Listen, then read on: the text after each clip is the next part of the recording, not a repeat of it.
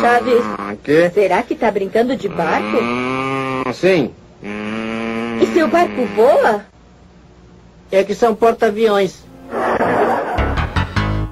Oscar Lima Alfa, senhores comandantes. Aqui é o Alexandre Salles e tudo começou por causa de um clique.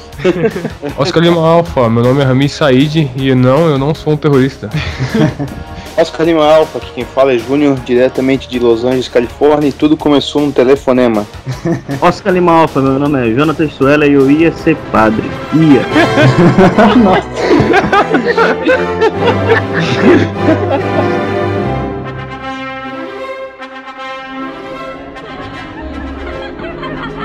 O que temos aqui? Pode me dar seu autógrafo? Claro que sim. Pode me dar seu autógrafo também? Quer ser um piloto? Aham. Muito bem. Prontinho, estude muito. Querido pai, eu decidi ser piloto de avião.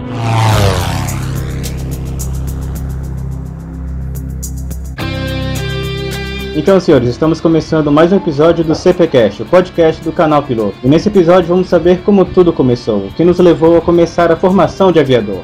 Então, senhor Júnior, eu quero saber a história de como você abandonou aqui o nosso espaço aéreo nacional e foi voar aí na terra do tio Sam.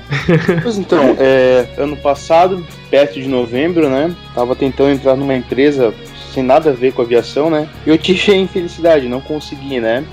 Aí fiquei sem- meio que sem um- algum destino na vida, né? Aí meu padrinho aqui dos Estados Unidos me ligou, né? Pô, tu tava com vontade de vir pra cá? Eu falei, ah, pô, legal, né? Pra Califórnia, Los Angeles, mas pra fazer o que aí? Eu perguntei pra ele, ele falou, ah, eu não quero que tu faça curso em inglês, se for vir pra cá tu tem que fazer o curso de piloto. Daí eu pensei, pô, piloto?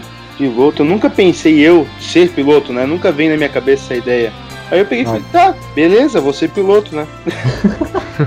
Aí passou um mês assim, achamos uma escolinha de voo e tal, foi muito rápido. Daí fui pra São Paulo, fiz o meu visto, consegui. Daí eu falei, caramba, será que eu vou gostar de voar? Tá tudo pronto.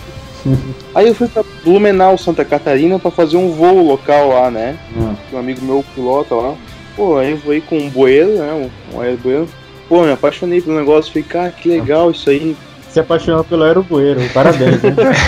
Corajoso, hein? Eu fui corajoso e tal. Só que é engraçado porque o, o, instrutor fala assim, ó, tu pode controlar. Eu falava, não, vou, vai cair esse negócio aqui, tá louco? Sabe aquela sensação assim que se eu botar a mão vai cair? Aí beleza, passou isso daí, chegou março, vim pra cá, quase fiquei na imigração em Miami. Nossa. Por causa que faltava uma assinatura no meu documento, lá a escolinha de aviação. Beleza, o cara deixou passar, cheguei felizão. Aí no outro dia eu fui fazer um voo. Aqui a gente precisa ter um documento antes de voar aeronaves como Cessna, né? A motor. Daí o cara falou, tu quer fazer um voo com glider, que é um planador, né? Ah, sim. Aí eu falei, ah, beleza, né? Aí foi o primeiro voo aqui. Aí dia 22 de abril eu fiz o primeiro voo com o Cessna 172. Daí que começou toda a história, né? Comecei a voar com o Cessna, foi indo, daí com 10 horas eu já tava tranquilo, já sabia o que tava fazendo mais ou menos, né? Foi Soleil, daí vem o cross country solo, a viagem solo aqui, que foi um nervosismo do caramba também. Então, aproveitando, eu quero que você me esclareça isso aí. A navegação aí vocês fazem realmente em voo solo, né? Com certeza, aqui o mínimo do privado são 10 horas solo. Olha aí, então, porque aqui na maioria dos aeroclubes aqui no Brasil é difícil isso acontecer. O instrutor tá sempre ali colado na gente, né? que é bom no final das contas, né? Porque se a gente tiver algum problema, alguma dúvida, etc., tem o anjo da guarda ali do nosso lado, né? Mas é assim mesmo, né? Eu fiz 12 horas solo aqui, né? Sendo que são 5 horas fazendo toque arremetida, né? Uhum. Isso é tranquilo. E tem que ser 5 horas fazendo voo cross country, de viagem, né? Que é a parte mais difícil, porque a gente está localizado aqui entre o LAX, que é o- um dos maiores aeroportos dos Estados Unidos, né? E, pô, é, é muito tráfego aéreo. Imagina, eu sem sabendo quase nada de inglês, sem saber quase nada de aviação, Nossa, cara. voando no meio desses malucos aqui. Foi Você não, não chegou a passar nervoso não com, a- com as cartas de, de rota lá, com a sua navegação, nada? Nossa senhora. Porque se voar com o instrutor do lado, já, a gente já fica nervoso já, mano. A gente já começa a perder. Imagina se você tá voando solo fazer uma navegação. Deve ser Meu. foda. Aqui tem muito classe, tipo Bravo, Charlie, a gente vai passando no meio, vai pedindo pra transição, não sei como é que é aí, né? Ah. Pra tu passar pra, por classe, Bravo. Pô, é tudo correria, imagina American Airlines passando por ti, toda essa loucura que no meio, com o pobre Nossa, Cessna. Pô, e como foi aí a barreira do idioma, cara? Você foi pra aí sabendo falar inglês ou só aprendeu aí na raça mesmo? Nossa, eu vim pra cá só sabendo falar hi. The books on the table. Aí, number one, né? Você vai no McDonald's, no number one já era. Você não passa Não, fome, nada. pelo menos. É aquele dólar menu que é o mais barato. Cara, foi muito difícil, meu. Eu cheguei aqui, meu padrinho falou, ó, eu não sabia nada que ia fazer aqui, na verdade. Ele começou a falar, tu vai ter que fazer uma prova, vai ter que fazer voo solo, me explicou todo o negócio, né? E foi, Uhum. tem essa radiocomunicação. E eu falei, caramba, eu fui escutar, eu falei, que que é isso, meu? Eles estão falando que língua é inglês? Pô, meu, tô lascado. Eu falei, botei um objetivo na vida, aquela coisa, né? Ah, vou conseguir. Comecei todo dia a ouvir um site que tem as torres aqui de Los Angeles, Sim, Estados Unidos sim. todo, né? Pô, eu ficava escutando aquilo praticamente o dia todo, meu. Ficava naquela repetindo, repetindo. E foi fluindo, sabe? Nossa. Pera aí, então, você aprendeu inglês com a fonia? Não fez nenhum curso nem nada? Eu não fiz nenhum curso, cara. Eu- Nossa. na verdade, apareceu um curso para adu pra adultos aqui, né, de inglês. Aham. Eu falei, ah, vamos ver qual é que é, né? Talvez me ajude. Fui pra lá, meu, cara, nada contra, só tinha japonês, chinês, anos, que só falavam, falavam pior que eu, assim, já estavam três anos no curso. Eu falei, que que é isso? Era longe daqui também, eu falei, ah, meu, esquece, eu tenho que me dedicar à aviação. Aí comecei a ler os livros que eu tinha que estudar pra fazer a prova, né? Que foi muito difícil a prova. Hum. Aí comecei a estudar com os livros, praticar fonia e foi indo. Daí aprendi. Hoje em dia eu enrolo bem no inglês. Já é naturalmente difícil, né? Pra gente pegar no, quando a gente tá no começo. Agora imagina você ter que falar inglês ainda, cara. É foda. Nossa, não é fácil, meu. Pô, e esses controladores de voo aqui são muito irritados, meu. Às vezes a gente não entende, eles falam muito rápido no começo, né? Eu pedia Aham. pra eles repetirem e já falavam com um tom mais alterado com você, né? Nossa, cara. Um dia eu fiquei tão irritado que foi no meu segundo voo solo. Eu não entendi o que o cara falou. E eu pedi, pode repetir, por favor? E eu não entendi. Aí ele ficou bravo, né? Aí ele falou com uma voz alterada, ele falou, ah, me desculpa, senhor, é meu voo solo. Aí o cara, ah, tá, tá bom, ok. Aí ele falou bem pausadamente.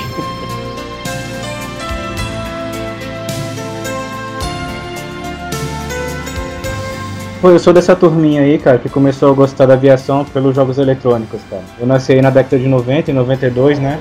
Aí eu nessa época nem conhecia o Flight Simulator. Eu comprei meu primeiro computador, etc. Não tinha acesso à internet naquela época, internet de escada de 56k de velocidade. Clássica. Aí tá, nem, nem internet, nem de escada eu tinha. Aí eu falei, pô, já cansei de brincar no Paint aqui, já desenhei tudo que é coisa, etc. Aí eu falei, vou comprar o meu, meu primeiro jogo então pra instalar aqui, né? Aí comprei um de corrida, achei fraco pra caramba, depois comprei um de Paintball, que é aquele de tiro, etc. Também não gostei. Aí voltei no mesmo supermercado, cara, pra comprar o terceiro jogo. Aí eu não tinha muito dinheiro naquela época, agora também não tenho, não sou milionário. aí, eu, aí eu vendo lá os preços dos jogos, cara, aí vi Flight Simulator 2004. Eu acho que tava 199 reais, cara. Nossa senhora. Aí falei, não, vamos olhar aqui na prateleira mais pra baixo, porque quanto mais pra baixo, mais barato é, né? Aí eu vi lá, cara, promoção R$19,90. B-17 Flying Fortress. Um jogo de simulação da Segunda Guerra, cara. Simulação, jogo, né? Da Segunda Guerra.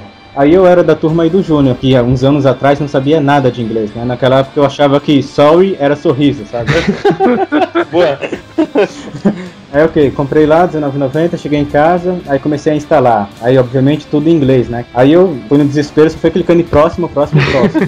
Mesmo com a palavra próximo, só sabia que era próximo porque era uma setinha pra minha direita, né? Próximo, próximo. Tinha uma parte que chegava um formulário pra gente preencher. Aí eu ignorava esse formulário e clicava no próximo. Aí aparecia uma janela, cara. Aquela janela eu chamo de janela do destino, porque foi ali que se decidiu tudo.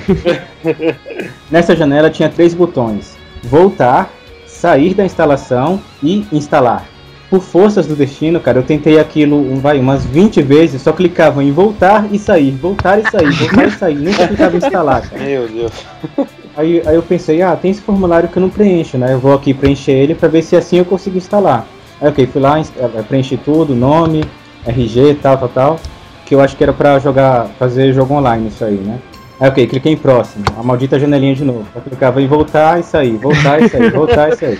Falei, ah cara, desisto. Quando for naquele mercado de novo, eu vou levar o jogo e falar que tá com defeito, não consigo instalar isso aqui. Aí eu tirei o CD, guardei, fui dormir e tal. Aí, cara, no meio da madrugada eu acordei com sede, sei lá. Aí eu me lembrei que eu não tinha pagado os meus dados do formulário do CD, cara. Aí eu ia devolver ele, nesse caso, com meu nome, com CPF, RG, tudo lá, lá no, no CD, né? Eu falei, pô, cara, eu acho que amanhã de manhã eu vou lá no mercado, então eu vou apagar isso agora, já pra amanhã eu poder ir lá trocar, né? Aí eu fui lá, coloquei o CD, próximo, próximo, próximo, um milhão de vezes. aí chegou no formulário. Eu fui lá, apaguei tudo, aí cliquei em próximo. Aí apareceu a janela, cara. É, voltar, sair e instalar. Em qual que eu cliquei? Sai. Voltar.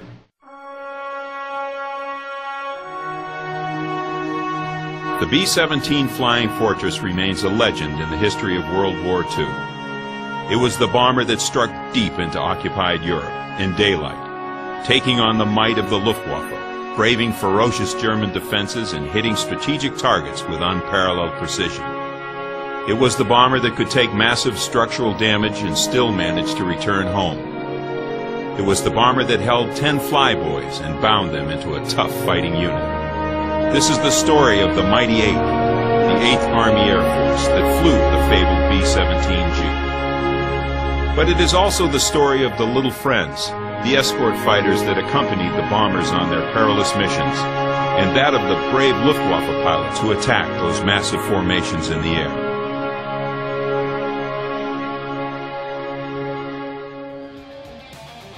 Então por isso que eu falo que tudo começou por causa de um clique, cara. Aí você começou a jogar o jogo com 4 horas da madrugada, né? Que você conseguiu instalar. Então, cara, não dormi, fiquei jogando até amanhecer aquilo ali. E jogando entre aspas, porque eu fui lá, fui escolhendo os modos de jogo, só que nesse jogo o, o cara que tá jogando pode escolher qualquer um dos aviões da esquadrilha, né? Pode escolher o bombardeiro, caça aliado, caça inimigo, etc. Aí já pro jogo começar já com realismo, entre aspas, o jogo começa com o próprio computador jogando o avião. Ou seja, a gente tinha que apertar a tecla M para mudar pro manual e a gente pilotar. Quem falou que eu sabia que era a tecla M? Eu passei duas semanas assistindo o jogo se jogar sozinho. E achando no máximo, né? Sentindo comandante já. Então, foi por causa desse jogo, cara. B17 Flying Fortress. Até hoje eu tenho aqui a caixinha guardada com o maior carinho. Foi por causa desse jogo que comecei, cara.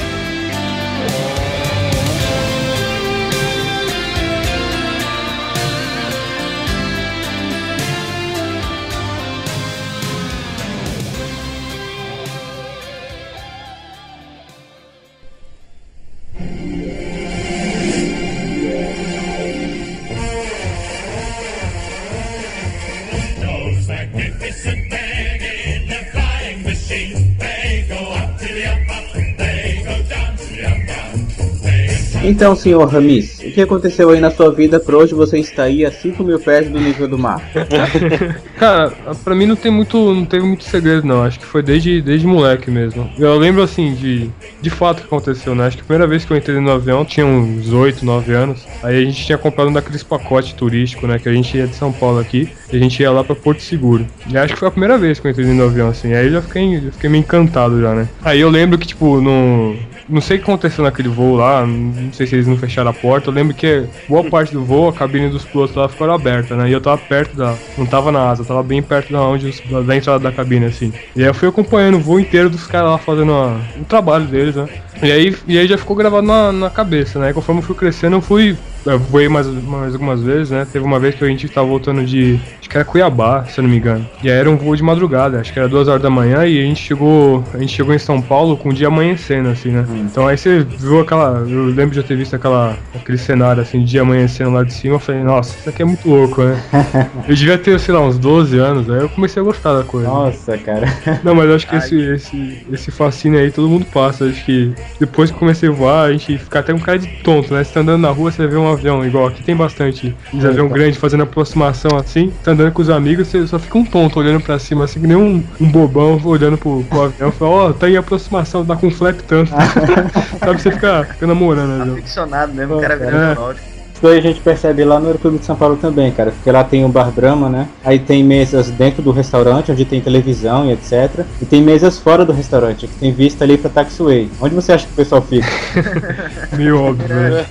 E aí conforme eu fui crescendo, eu só fui, só fui ganhando mais gosto, né? Porque aí você começa a procurar na internet foto de avião, aí começa a estudar um pouco, né? Pra ver como é que, qual que é, como é que entra na área. Aí depois, eu, depois quando eu acabei o colegial, eu fui atrás pra ver como é que fazia pra ser piloto, aí você descobre que tem que fazer o curso teórico, aula prática, mas eu.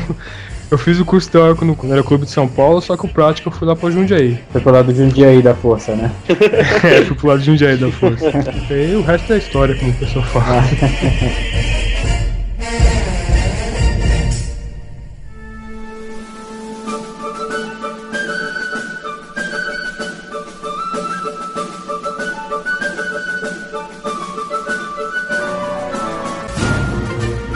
Então, Jonatas, como começou aí a sua história na aviação? Por que você decidiu começar o curso? Pô, cara, eu decidi começar o curso mesmo depois que eu conheci o comandante Guardiola, que foi muito tempo aí comandante da tripa, voando a terra pra cima e pra baixo. Até então não sabia bem como acontecer a coisa, né? No seminário eu tive a oportunidade de conhecer o Leandro, que o pai dele era aposentado da Varig e tudo, e ele tinha deixado o PC no meio do caminho pra ser padre. Inclusive hoje o cara é padre, né? E eu deixei o seminário pra ser piloto.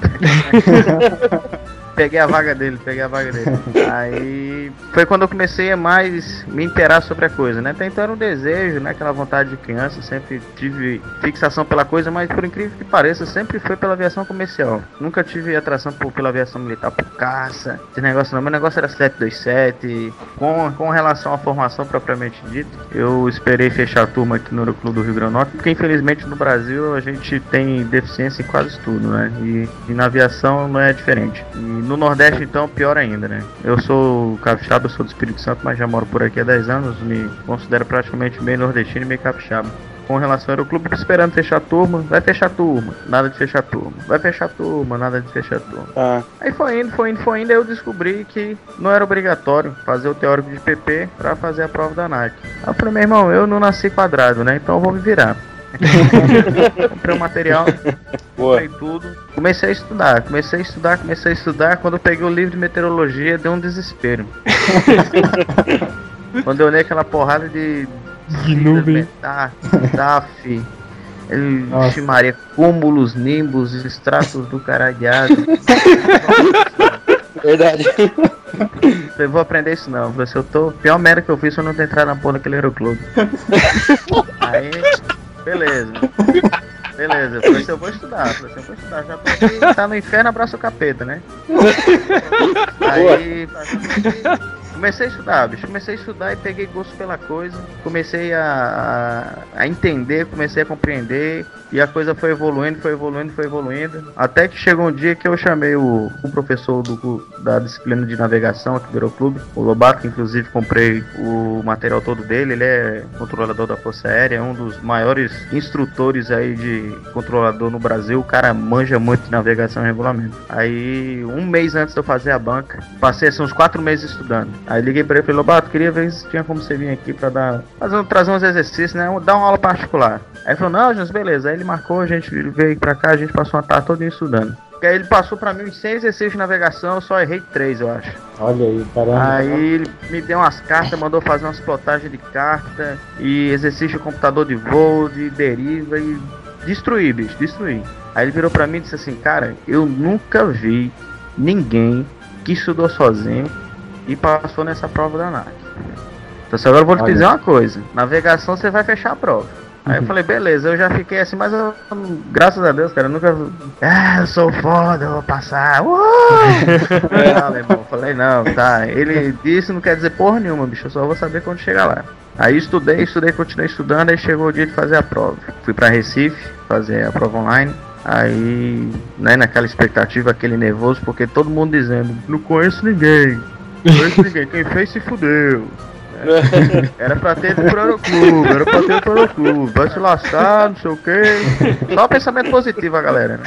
Mas é assim mesmo, né, velho? É sempre assim. Aí, aí beleza, eu fui fazer a prova, cara. Aí navegação acertei 19, meteorologia foi 18, conhecimento técnico foi 17, é, regulamento foram 13, Nossa. vou explicar por quê.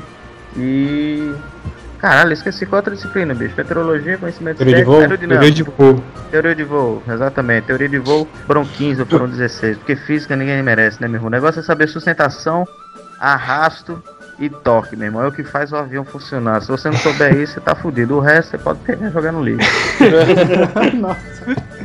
Eu ia falar, eu- aqui em São Paulo é estranho, porque acho que uma das matérias que eu mais gostei do Aeroclube, porque eu- a, gente, a gente tinha um professor muito bacana lá, era a teoria de voo, cara. Acho que uma das matérias que eu mais peguei afinidade, mas acho que foi quase o nosso professor, chama Marcelino. Todo mundo conhece ele. Ô, cara, eu tive aula com o Marcelino, muito bom ele mesmo. Ele é muito gente boa, cara. Agora, uma das que eu mais, menos gostei foi navegação, cara. Não sei porquê. Como é que o cara vai ser piloto e não gosta de navegação? pois é, mano. E o pior é que na prática o negócio mudou. Na prática eu peguei o gosto. Agora no, no teórico, mano, eu odiava, mano. Ah, cara, muita coisa que a ANAC exige que a gente decore, né? É muita, muita, muita regra, muita, muito cálculo, muita coisa, cara. Pois é, cara. Aí na, na, naquela roleta russa daquela banca da NAC, como diz Salles, né? Caíram umas sete questões, cara, só de plano de voo. Por incrível que pareça, foi uma das áreas que eu pouco estudei, olha. né? Do, do, do- da parte de regulamento. Aí me quebrei de cima e baixo. Mas aí fiquei só em segunda época em regulamento. 30 dias depois, não foi nem 30 dias depois, 20 e poucos dias depois. Eu voltei lá na NAC, aí também fiz 19. Eu falei, meu irmão, eu fechei essa prova foi porque esse computador comeu uma ficha, velho. Mas também eu fiz a prova ali tenso. Mas porque aquela prova às vezes ela é tão ridícula que o cara. Esse negócio tá fácil demais, né? Fácil É. A gente se prepara tanto, né? Tem uma pressão do Aeroclube dos professores. Nossa, vocês têm que estudar pra caralho, que tem umas. Eles dão cada simulado lá no, no Aeroclube de São Paulo que você. Pô, isso aí, cara. Você se ferra. Aí você chega na NAC lá, você pega umas perguntas bestas, tá ligado? Tipo, a lista que o piloto usa antes de decolar, você fala, sabe, checklist, qual é o nome? sabe, uns negócios bem tonto, mano. Nossa, exato, cara. O Aeroclube de São Paulo já é intencionalmente mais difícil pra gente já ter aí uma facilidade na ANAC, né? Isso daí é bem bacana, né? E eu não sabia desses macetes do Aeroclube, né, bicho? Que eu fui inventando isso sozinho. Pô, então. Então eu fui na cara e na coragem mesmo. Mas assim, Bacana. Pra mim, cara, pessoal, esses dias eu tava lá no Aeroclube, fui pegar a carta que eu tô voando agora em Fortaleza, eu fui pegar a WC de Fortaleza com o Lobato. Aí tá começando a turma de PP agora, né? Dizendo pros caras lá aqui. Falou assim, ó, vocês ficam falando aí que navegação é difícil, que o curso piloto é difícil, vocês estão aqui no Aeroclube.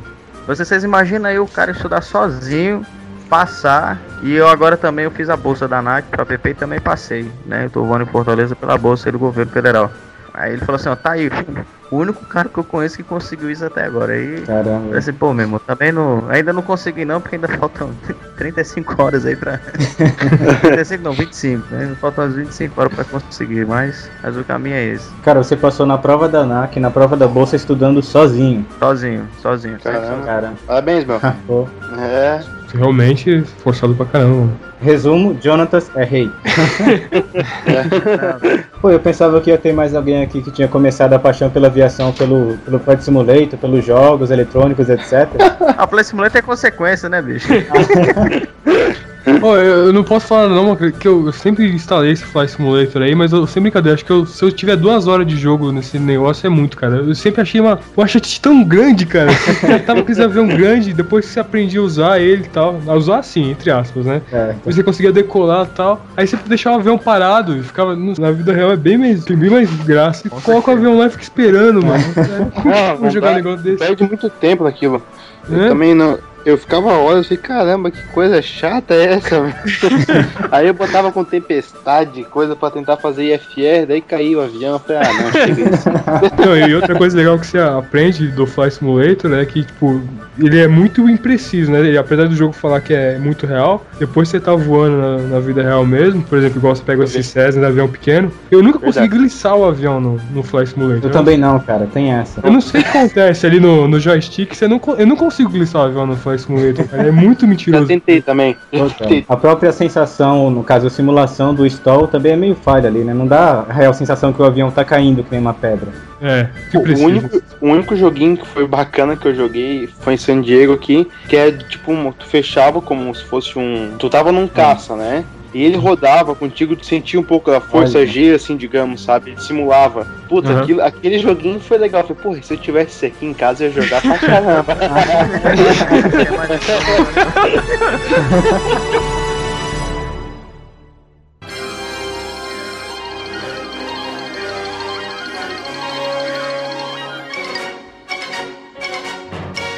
Então, senhores, agora a pergunta é: por que aviação civil e não a militar? Então, essa também era uma dúvida quando, tinha, quando eu era moleque. Eu tinha acabado de acabar o ensino fundamental, aí eu fui atrás, né, pra ver o que eu ia fazer. Mas aí, quando você acaba o ensino fundamental, aqui, aqui no Brasil, tem umas escolas que você pode entrar nas Forças Armadas, que você faz o equivalente ao, ao ensino médio dentro dessas escolas e depois você já cai direto na faculdade. No caso da aeronáutica, você podia entrar numa escola que chamava EPCAR, que é a Escola Preparatória de Cadetes do Ar. E aí você, estu- você estudava nessa escola, e dessa escola você já, quando você acabava o ensino médio, você já caía direto na academia da Força Aérea, né? Então você já tinha praticamente sua carreira tranquila aí. Só que Ah. aí eu fui atrás disso aí quando eu tinha, sei lá, uns 15 anos, quando eu tava acabando o ensino fundamental, e aí o cara já tem um curso, um cursinho aqui em São Paulo que te prepara pra entrar nessas escolas, e aí o cara já começou a colocar defeito, né? Porque eu era muito alto na época, eu tinha 14 anos, já tinha 1,75m. O cara, não, ó, pra você chegar pra ser piloto, sua altura vai ser muito alta, os caras vão te encanar, não sei o quê. Aí eu fui vendo, né? E eu sempre gostei mais de aviação civil mesmo. Você pegar esses aviões grandão e tal. Acabou ficando pra civil mesmo. Boa.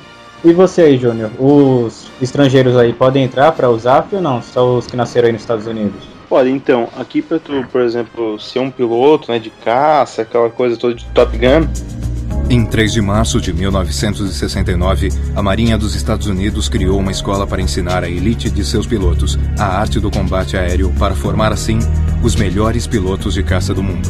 Eles conseguiram. A Marinha a chama de Escola de Pilotos de Caça. Os pilotos a chamam de Top Gun. é muito difícil, até pros americanos mesmo. Tanto que o meu padrinho passou, que ele é americano, né? Ele passou com um nível bem bom na prova, ele preten- pretendia ser, né? Ele pensou, eles perguntaram o que tu quer ser? Ele falou, ah, piloto de caça, né? Aí você falou, ah, então tá, tu entra que tu vai ser. Só que nesse meio tempo, um amigo dele já tava e foi oferecido pra ele também, né? Pra ele entrar que ele ia ser piloto de caça. Mas já só tipo uma enganação assim com ele, sabe? Nossa. Pra tu entrar, ficavam te enrolando lá e tu não conseguia, é bem difícil, sabe? Pra estrangeiro eu cheguei a ver um pouco sobre isso. Tu pode até tu meio que se alistar aqui, né? Aham. Só que que nem tu vai pro Iraque pra ser morto lá, né? Eles Ah. preferem matar um- uma pessoa de outro país do que um americano, obviamente, né? Eu fiquei longe disso. não tô afim de pro Iraque. Então, esse cara, esse cara do cursinho aí que eu fui, o cara explicou certinho, ó. Já falou assim, ó, vai demorar pra chegar, poder pegar um avião de verdade, né? Porque você tem que acabar todo esse ensino médio, que é essa escola preparatória pra cadetes. Depois você vai entrar na AFA, tem que seguir a carreira lá, acho que é mais são cinco anos equivalente à faculdade. Aí você já se forma como administrador de empresas e aí você segue a carreira militar, né? Então eu fiz uns Verdade. cálculos doidos lá, que ia demorar pelo menos uns oito anos assim pra você ter a chance de poder entrar dentro de um avião, né? E Ah, todo mundo quer voar, né, cara? é isso aí. Aí eu falei, ah não, mano, vou para o civil mesmo, vamos tentar a sorte aí e vambora. Cara, duas coisas que me levaram a não escolher a militar e sim a civil foi um, concorrência, porque realmente a prova aí da EPCAR é concorrida, né? é muito concorrido já. Muito. E dois, não tem nenhuma filosofia, é simples instinto humano. Eu não quero levar tiro. É, é verdade.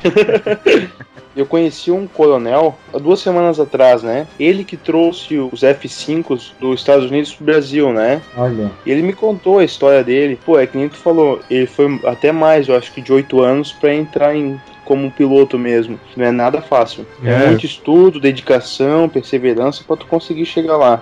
Assim, tem suas vantagens, né? Por exemplo, você tá dentro da academia da Força Aérea, você tá literalmente feito, né? O governo vira seu pai, então você não precisa Nossa. mais se preocupado com aposentadoria, com salário. Então você só tem que estudar e seguir adiante, né? É isso aí. Aí tem a contrapartida que você não voa, né? Então você tem que escolher o que, que você quer fazer. Ou você quer voar mesmo, ou você quer entrar num, negócio militar, aí tem, tem uma chance um dia, né? O coronel que me falou, né? Ele disse que o estado do Brasil, comparado com 10 anos atrás do que está hoje, dá, dá até pena, decadência total na área militar da aviação. Impressionante como eles deterioraram a, a Força Aérea Brasileira. Ela tá se acabando, mesmo, assim, é. não é mais a mesma coisa como antigamente.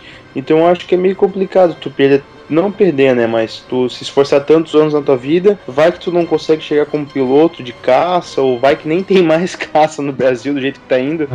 Complicado, né? A FAB tá nessa questão não somente equipamento, mas também administração, né, cara? A gente realmente tem uma formação boa, a gente tem pilotos bons, mas na questão de equipamento já é outra história, né? Justamente. Não investem mais, né, como anticamente. É, então. Que é uma pena, né, mano? No país, no nosso tamanho aqui, o tamanho de um continente, se não ter avião pra cobrir a nossa, Tá nossa fronteira, é picado, né? É, eu tive E ele- um coronel, cara, que foi um instrutor.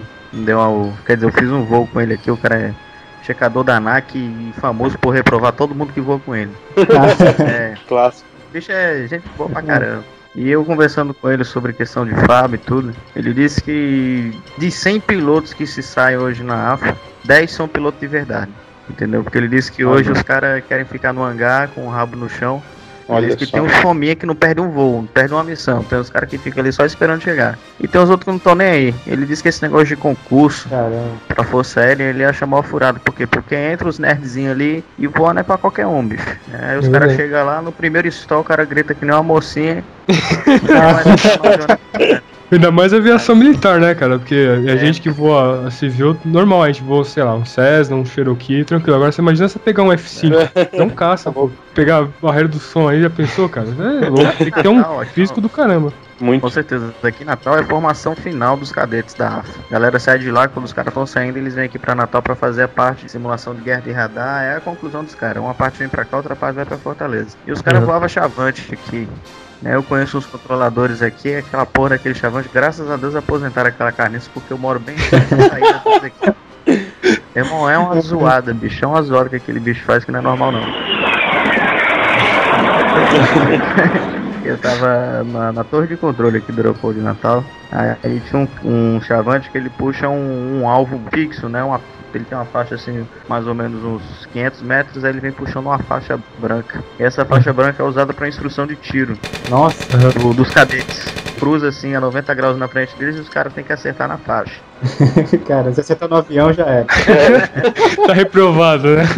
Verdade. Os caras tirando, os caras tirando onda lá na torre, dizendo, rapaz, aquele ali é o cara mais macho que existe aqui nessa base, porque piscar na frente desses caras aí que mal sabe pilotar uma porra do avião pra meter uma bala pra cima de você, não é brincadeira não. Ah, e só pra ter uma ideia de como esse pessoal da FAB é realmente exigente, o Jonatas fez o ground school dele como militar da FAB e ele teve que fazer o cheque dos instrumentos de olhos vendados, né? Como é que foi essa história aí? Exato, cheque de olho vendado, cara. O cara vendou meu olho. Ele apertou assim que quase meus olhos, meu globo ocular entrou, bicho, pra, pro... Ele falou, você não tá vendo nada? Eu falei, meu irmão, não tem a menor condição nem de querer abrir o olho. Aí o cara perguntou de que tava manete de carburador, manete de potência, flap, tudo quanto era instrumento, transponder, rádio, tudo, tudo, tudo, tudo o cara mandou eu botar a mão. E era pra acertar primeiro, viu? Ele disse que se errasse já era. Mas só uma pergunta, é, você é piloto de- do que que é esse cheque?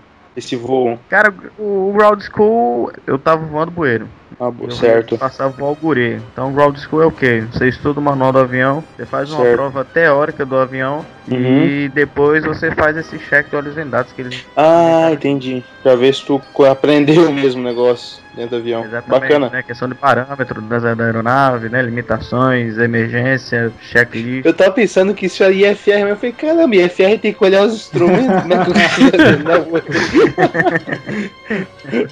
Cara, sabe o que aconteceu comigo uma parecida com essa tua aí? Aqui a gente coloca aqueles óculos pra tu vendar teu olho, pra tu ficar olhando só os instrumentos no IFR, né? Nossa. Aí eu tava voando isso, só que tava um sol do caramba. Aí eu botei um óculos preto, né? Um óculos escuro. Botei essa, esse negócio pra vendar e bati um, o sol, refletia, ficava tudo escuro, não enxergava mais instrumento e nada. e o cara, vai, vai, 160 aí e tal. Eu falei, ué, mas como é que eu vou saber? Eu não, eu não tô vendo nada. Legítimo voo cego aí, né? Legítimo voo cego, eu pensei que tinha acontecido o mesmo com o comandante Jonathan também.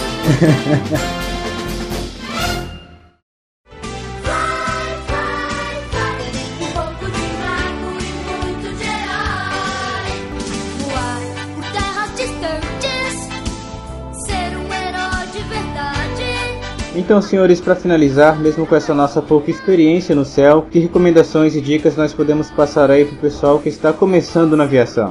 Então, Salles, o pessoal que está começando aí na aviação, as recomendações que eu posso dar é sempre ter humildade e depois de ter se formado com o curso, se achar que algo está errado, alguma coisa no avião tem autoridade, não deixa para os outros. A sua vida vale muito mais do que qualquer emprego. E quando está no comando de um avião e você tem um patrão, seja ele qualquer que for, você acha que não pode voar, fazer algum tipo de manobra, alguma coisa que queiram que você faça, não faça. Você é o comandante. E essas são uma das meus conselhos. Pouca experiência, mas é isso que eu levo em prática.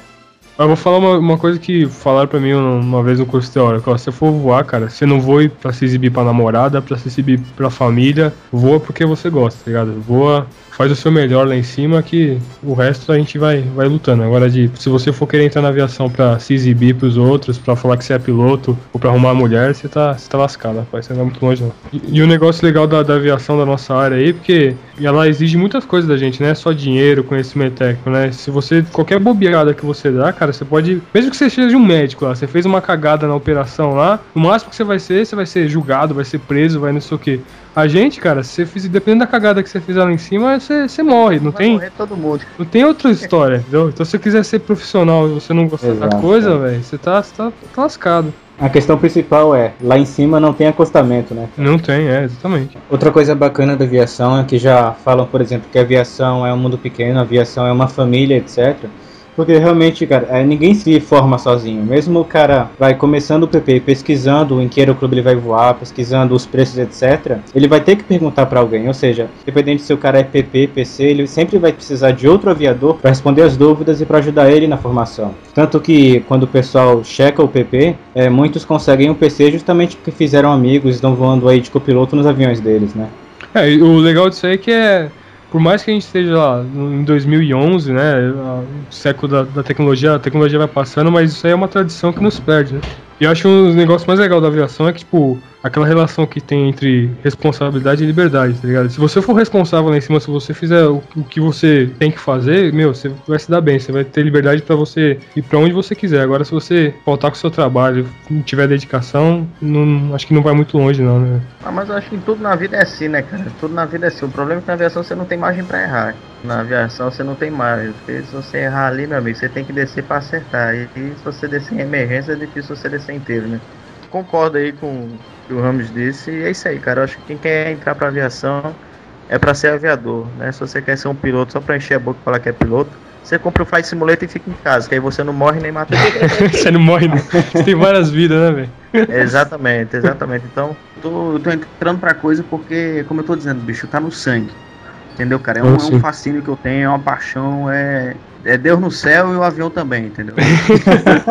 Boa frase. Queira entrar pra aviação, meu irmão, entre sabendo que você vai penar o resto da sua vida.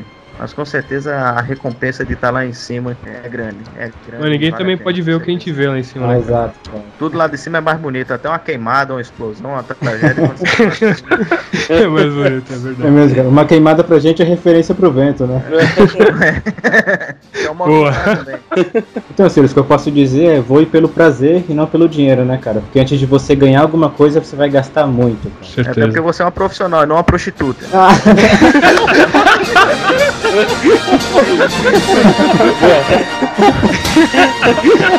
O melhor.